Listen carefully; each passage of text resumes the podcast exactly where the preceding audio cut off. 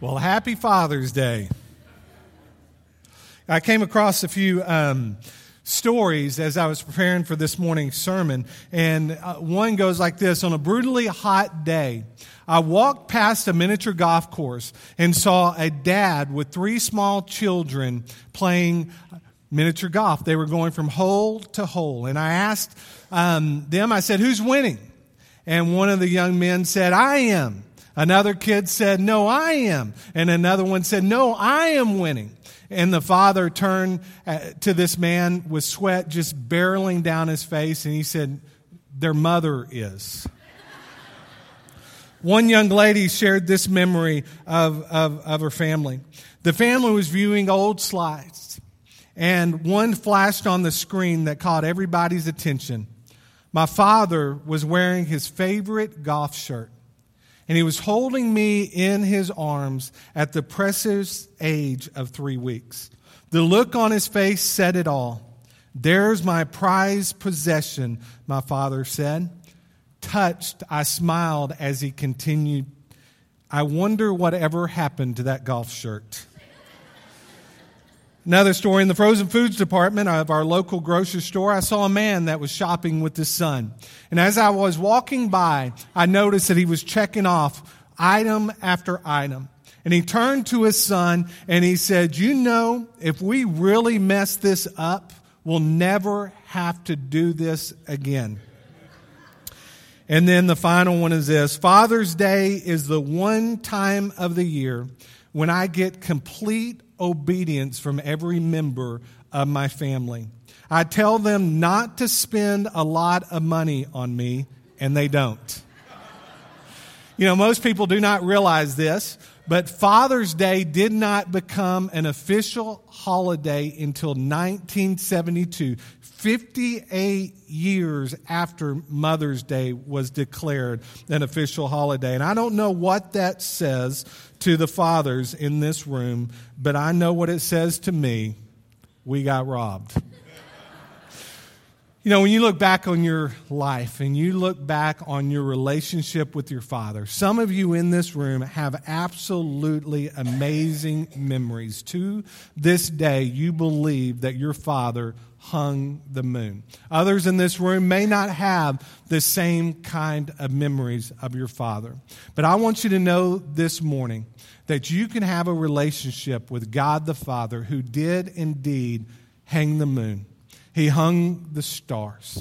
He hung the sun in place and he spoke everything into existence and we have this promise in john 1.12 but to all who did receive him who believed in his name he gave the right to become children of god every single person in this room that have repented of their sins and turned to jesus and trusted Him as their Lord and Savior, you have this promise that God the Father is your Father and you are His Son. That's good news this morning. And I want you to know that if there's nothing else you take out of this room this morning, it, I pray that it is this that you can have a relationship with the God of the universe, and He is your Heavenly Father, and you are His child. That's good news this morning. This morning, we're continuing to walk through the book of Matthew together. Our, our, our, this section of this study we've been looking at is miracles and parables. We're going to read this morning and study of Jesus' great compassion for his creation. And just like Jesus, my prayer is this that we see the lost just as Jesus sees them. Over the past several weeks, we have looked at how Jesus has demonstrated his authority over disease, over natural disasters, over demons, over sin, over salvation, and over death. And this morning, we're going to read of Jesus' great compassion for his creation. Read with me this morning. Turn your Bibles to Matthew chapter 9. we're going to read together verses 35 through 38. Matthew chapter 9, verses 35 through 38. This is what we read. God's word says, And Jesus went throughout all the cities and villages teaching in their synagogues and proclaiming the gospel of the kingdom and healing every disease and every affliction. When he saw the crowds, he had compassion for them because they were harassed and helpless, like sheep without a shepherd. Then he said to his disciples, The harvest is plentiful, but the laborers are few. Therefore, pray earnestly to the Lord of the harvest to send out laborers into his harvest. Can you imagine what it would be like to see the world through the eyes of Jesus? This morning, we have an opportunity to do that. We have an opportunity this morning as we study God's Word to get a glimpse of how Jesus viewed His creation. Have you ever been so moved with compassion that your heart just broke. It may have occurred when you lost a loved one, or when you watched someone grieve the loss of a loved one, or as you watched and walked with your children through some of the heartache that they've gone through. I think all of us in this room have experienced such compassion when our heart just breaks in two because of the, the world that we live in. I know just uh, uh, the week before last when we were in New York, um, we were working with the New York Relief Bus, and I've got a picture up here. And as we were working on Wednesday with this ministry, um, I just stood by the bus and I just took a picture of one direction of, of the men and women that we were serving that particular day. And I took that picture as a, as a reminder of the lostness that is out in our world today. The vast majority of the men and women that are eating the soup on that street in Chelsea Park um, in, in Manhattan area are lost. They have no clue who Jesus Christ is, or they have chosen to reject Christ as opposed to believe in Him. I took that picture as a reminder to me of the sheer lostness that is not only in New York, but also around this world. Think about the sheer lostness that is outside of the doors of this church, the lostness that encompasses this county, this state this nation and this world. There is a sea of lostness out there, and you and I have been set apart by God the Father to take the gospel to them. Notice point number one this morning. We're going to look at Jesus' public ministry. Jesus' public ministry. In verse 35 again of Matthew chapter 9, we read this And Jesus went throughout all the cities and villages, teaching in their synagogues and proclaiming the gospel of the kingdom and healing every disease and every affliction. Three key points to this first point. The first one is this notice the size of the cities. According to Jewish historian Josephus, there were as many as 200 cities and villages that made up the area of Galilee. It is possible that the population at this time, when Jesus walked this earth in Galilee alone, was somewhere in the neighborhood of 3 million people. That's in the region of Galilee. That doesn't count all the other people that lived in Israel at the time. Today, just to give you an idea, there's about 8 million people that live in Israel. So there were um, hundreds of thousands of people that lived in this area during Jesus' day, and today we know that there are millions of people that lived there. What did Jesus do? Notice what Jesus did. Notice his message. Scripture tells us that Jesus went throughout all of the cities and all of the villages, teaching and proclaiming the gospel um, and healing the people. It is quite possible that Jesus went to all 200 cities and all 200 villages to preach the good news of salvation amongst those that he came in contact with. In Matthew chapter 4, we read of Jesus' message. Jesus went about preaching a message of repentance and preaching a message that the kingdom of heaven was at hand. In Matthew 4 17, we read, From that time, Jesus began to preach, saying, Repent, for the kingdom of heaven is at hand. Jesus was making it abundantly clear when he walked the face of this earth that the kingdom of heaven was at hand, and the only way that a person could enter into that kingdom was to repent of their sins and declare God the Father and God the Son and God the Spirit as Lord and Savior over their life. Jesus said in John 14, 6, Jesus said, I am the way and the truth. No one comes unto the Father except through me. Jesus made that abundantly clear that there are not 20 roads that lead to heaven. There is only one way that leads to heaven, and that is through Jesus Christ the Son. Only through Him and a relationship with Him are we able to be reconciled to God the Father. Notice also the suffering of the people. A few weeks ago, I shared with you that it was quite possible that there was not a single person left in the region of Galilee that had not been um, healed of their diseases.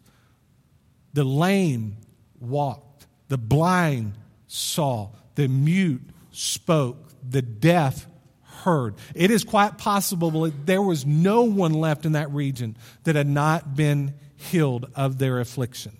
If they had not been healed, it was probably because of one of two reasons. Number one, they didn't want to be healed. Or number two, they had no one to take them to Jesus to be healed if they're if they had um, the, unable to walk or whatever the case might be. Understand this today that there is only one reason that a person does not enter into a relationship with Jesus Christ today, it is because they have chosen not to believe in Jesus for salvation. That is why it is so important that you and I go and preach the good news of salvation amongst those that we come in contact with so that they have the opportunity to respond to the gospel of Jesus Christ. Notice our second point this morning. When Jesus looked out over the crowd, he had compassion for them. Notice Jesus' compassion. In verse 36, we read, When he saw the crowds, he had compassion for them because they were harassed and helpless, like sheep without a shepherd. This word compassion comes from the Greek word splagnisomai, which comes from the word splagnos, meaning the inward parts, especially the heart, the lungs, the liver, and the kidney. These organs are known as the seat of affections. The kind of compassion that Jesus experienced when he saw the crowd was a deep pity for them, a hurting for them, a hurting that was, that was in the the pit of his stomach. Has that ever happened to you? Have you ever experienced such heartache? It may have been because of the loss of a loved one. It may have been because of a, a tragic event that had happened in your life. Or it may have been just because of your surrounding that when this event occurred, your stomach hurt. There was a hurting in the pit of your stomach as a result of what you experience. That is the picture we have of Jesus as we as he looked out over the crowd. He was moved with compassion. His stomach literally hurt because of the sea of lostness that was within his eyesight. He was moved with compassion because of his great love for his creation. Notice Christ's love. We know that Christ loved his creation because he burst into human human creation. He burst into human history to provide a way for you and I to be reconciled to God the Father. Notice what John 3:16. Let's just say this together up here on the on the board. Read with me John 3:16 out loud. For God so loved the world that he gave his only son that whoever believes in him should not perish but have eternal life. God sent Jesus to this earth to provide a way for all of human, every human in history to be reconciled to himself. Ephesians 5 1 and 2, we read, Therefore be imitators of God as beloved children and walk in love as Christ loved us and gave himself up for us, a fragrant offering and sacrifice to God. Christ's love for us is unconditional. It is a sacrificial love. He loves you and He loves me and He loves this world. He loves those outside of the doors of this church with an unconditional kind of love. When Jesus looked out over the crowd on this day, his stomach hurt because he had compassion because of man's condition. Notice our second subpoint man's condition. Jesus saw a sea of lostness. He saw a group of people that had been harassed and they were helpless. He says they were like sheep without a shepherd. The crowd did have spiritual leaders. They were called Pharisees, Sadducees, and scribes. The problem was those religious leaders were not leading people to heaven, but they were leading people straight into the pits of hell. We read in Zechariah 10 2 through 3 For the household gods utter nonsense, and the diviners see lies. They tell false dreams and give empty consolation. Therefore, the people wander like sheep.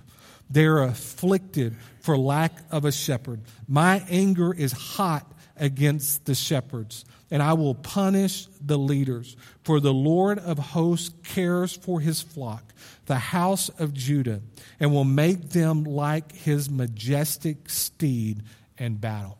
Pastor Steven Cole wrote this Jesus saw lost people as sheep without a shepherd. The Jewish religious leaders should have been shepherding these people, pointing them to God. But instead, they were self righteous and self seeking, looking down on the common people as sinners. They were fleecing the flock, not shepherding them with compassion. They viewed the people as a bother, but Jesus viewed them as sheep needing a shepherd. Think about the world that we live in today. Today, there are over 7.5 billion people that live on this planet. 7.5 billion people. It is estimated, and this is a very, very liberal estimation, in my opinion, that there are 2.5 billion Christians that live on this planet today. That means that there are somewhere in the neighborhood of 5 billion people without a relationship with Jesus Christ. That is a tragic number. That is a scary number when you think about it.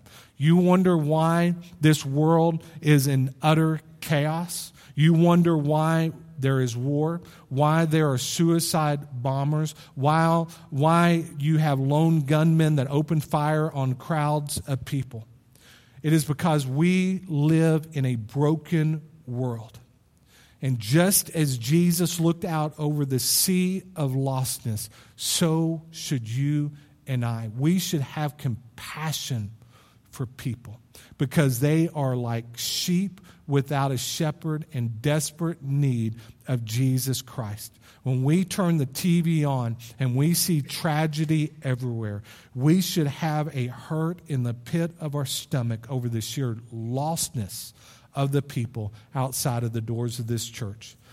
Jesus responded with compassion because he saw the sheer lostness of men. He recognized that they did not have a spiritual leader. He said that they were sheep without a shepherd. Have you ever wondered why Jesus called people sheep? Um, uh, several years ago, um, I preached a message here and I, I shared a little bit about sheep.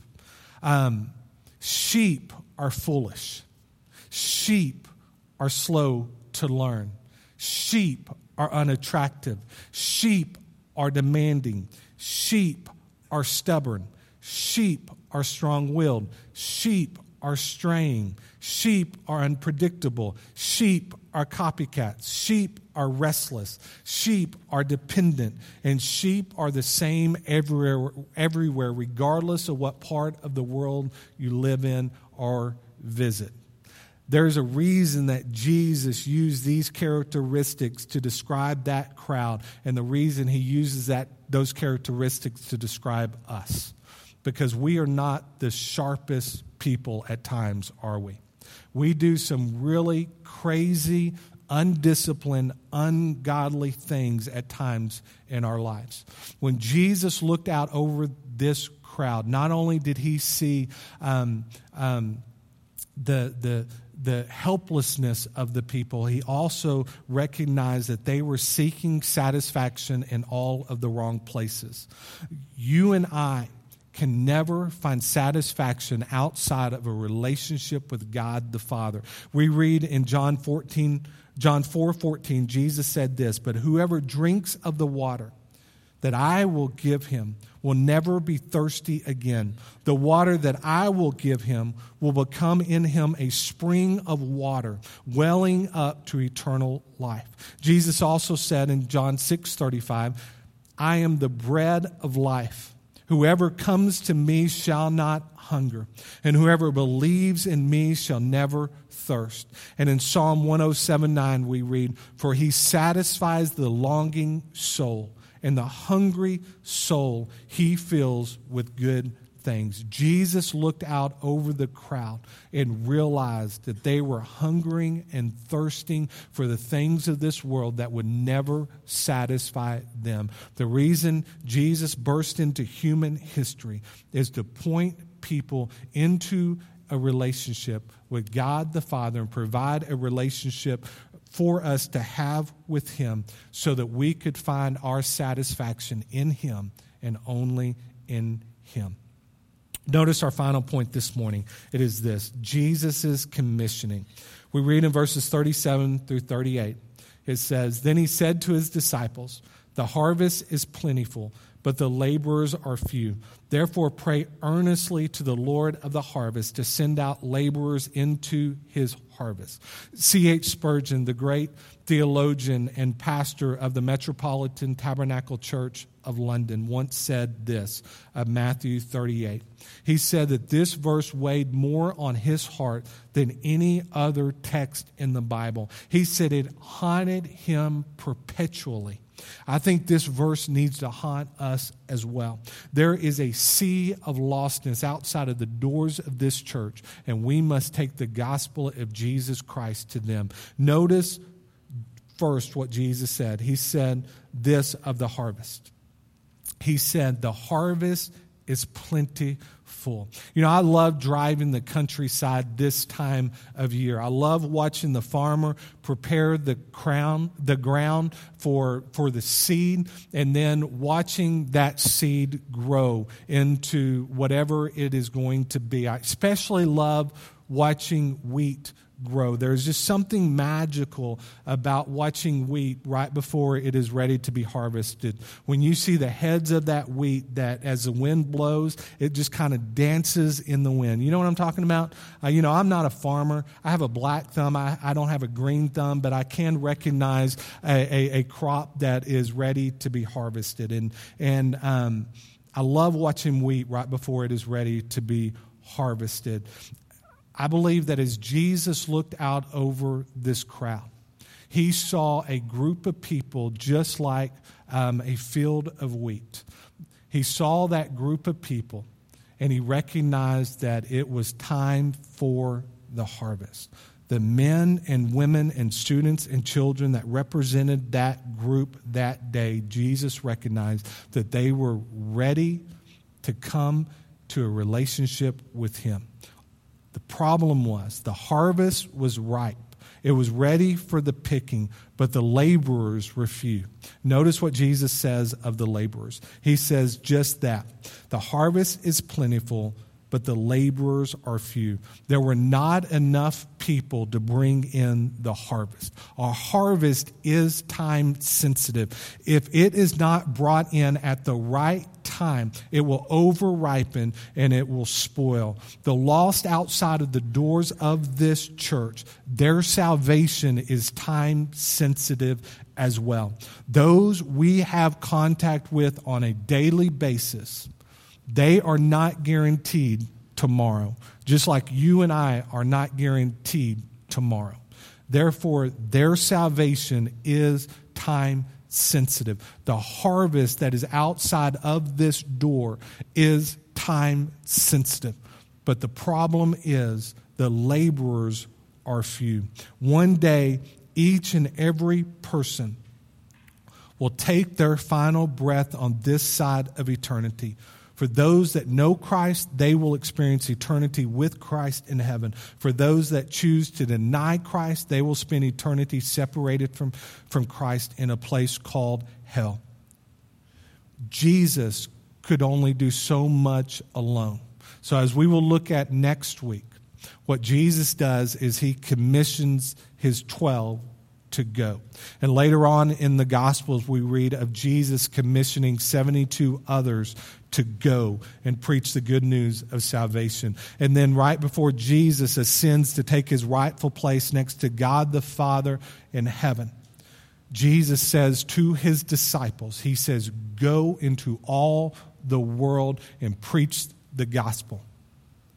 All of us in this room have been commissioned by God the Father to go and preach the gospel. Not only have we been called to go and preach, we have also been called to go and make disciples, to equip people so that they in turn can go and equip other people. It is a ripple effect that began the moment that Jesus ascended to be with the Father and the Holy Spirit came and dwelt on the 120 in the upper room and they went out into the streets and began preaching. Peter preached that first message. 3,000 people came to know Jesus Christ as their Lord and Savior. And then every single day, people were being added to the kingdom of God. To this day, the greater church, daily, people are being added to the kingdom. The problem still is the same. Today, as as it was then. There are not enough laborers. There are not enough people that are going into this world and preaching the good news of salvation amongst the, those that they come in contact with. Notice the final thing here. It is this.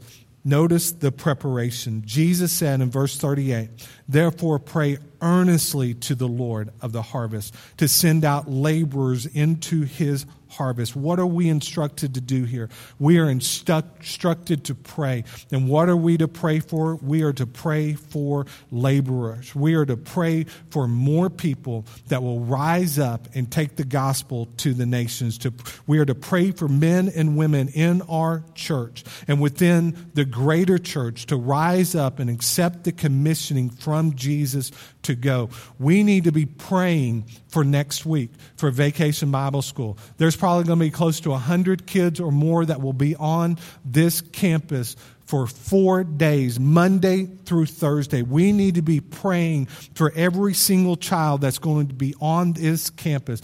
A, if they don't know Jesus, that they will come to know Jesus. And B, we need to pray for them that they will one day rise up and take the good news of salvation to their friends, to their families, to the nations we need to be praying for God to, to raise up leaders at VBS. We need to pray for God to raise up leaders in our student ministry, in our children's ministry, and across our congregation. Because if we want to see the lost come to know Jesus, and we have to go and take the gospel to them. All of us have been instructed to go. We have all been called to go. And we must pray as a church and for one another that all of us will rise up and take the gospel to this city, to this county, to this state, to this nation, and to this world. We must go, not thinking about the cost to ourselves, but thinking about all of those that will die an eternal death without Jesus if we fail to go. I came across this illustration um, from Chuck Colson on sacrificial love. It, it, it, goes like this Chuck Colson told the story of a group of American prisoners of war during the Second World War who were made to do hard labor in prison camp. Each had a shovel and would dig all day long. And then they were to come in and give an account for each of their tools. One evening, 20 prisoners were lined up by the guard, and their shovels were counted. The guard counted 19 shovels instead of 20. And he demanded of every prisoner, he demanded to know which one failed to bring their shovels back. And no one responded. And so this guard said, If you don't tell me who did not bring their shovel back, I will kill five of you immediately. And after a moment of tense silence, a 19 year old soldier stepped forward with his head bowed down. The guard grabbed him, took him to the side, and, and, and shot him. And then he turned to warn the others that they better be more careful than he was. When that guard left, those men counted the shovels, and they counted 20 of them. The guard had miscounted, and the boy had given his life for his friends. 1 John 3:16 we read, "By this we know love, that he laid down his life for us, and we ought to lay down our lives for our brothers. That is love. That is a picture of sacrificial love. That is a picture of the kind of love that Jesus demonstrated when he dwelt among us, when he went to the cross, and when he rose from the dead. It is a sacrificial love. We should have that same kind of love for others. We should be willing to take the gospel to them regardless of the cost.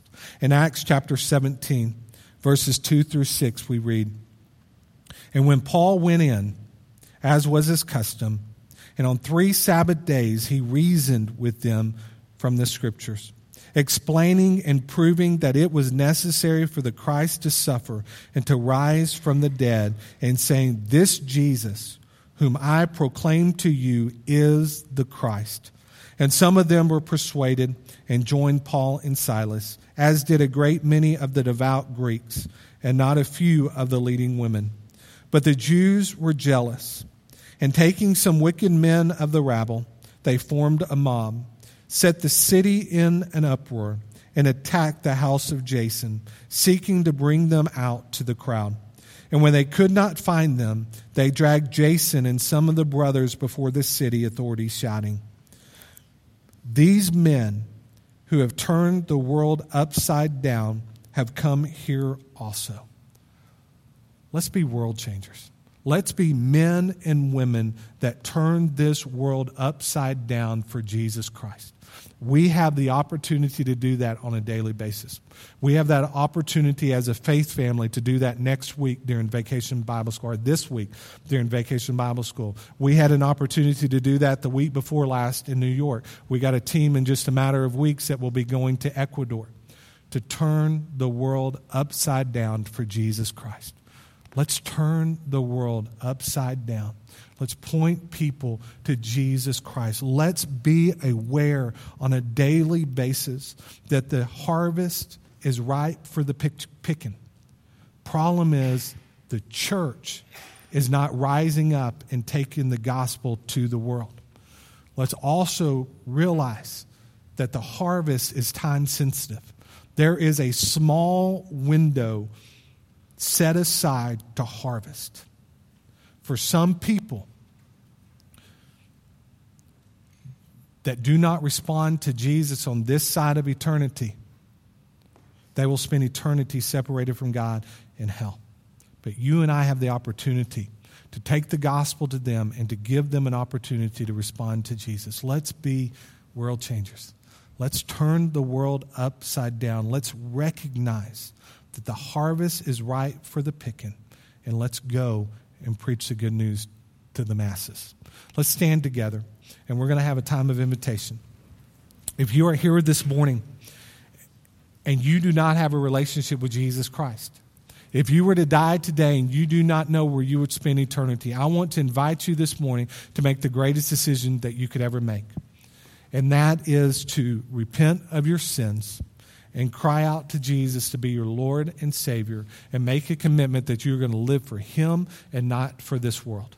If you don't know Jesus, in just a moment, we're going to pray. And when I say amen, I invite you to come and respond to Jesus. You may be here this morning and you've been visiting this church for a while and you haven't joined this church. I invite you this morning to come and make friendship your church home. I don't know what decision you need to make,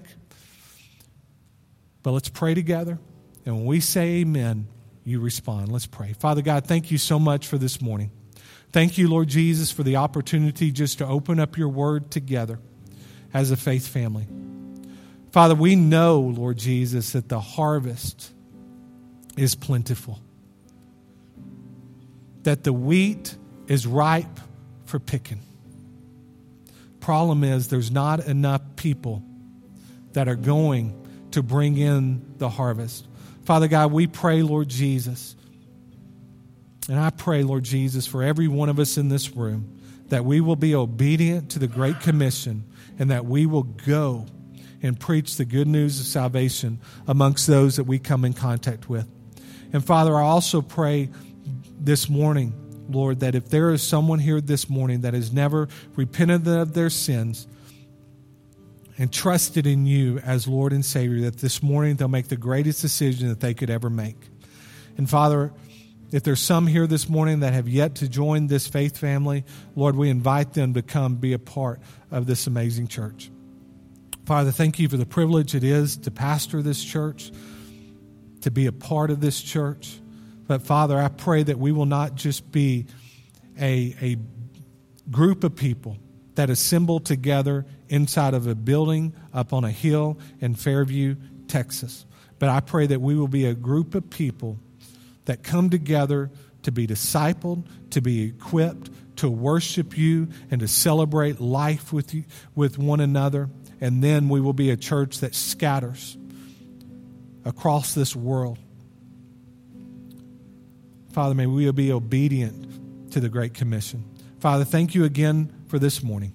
And Lord, now during this time of invitation, Lord, I pray that you will stir within each one of our hearts how we should respond to this message and how we should respond to you. For it's in the name of Jesus we pray. Amen.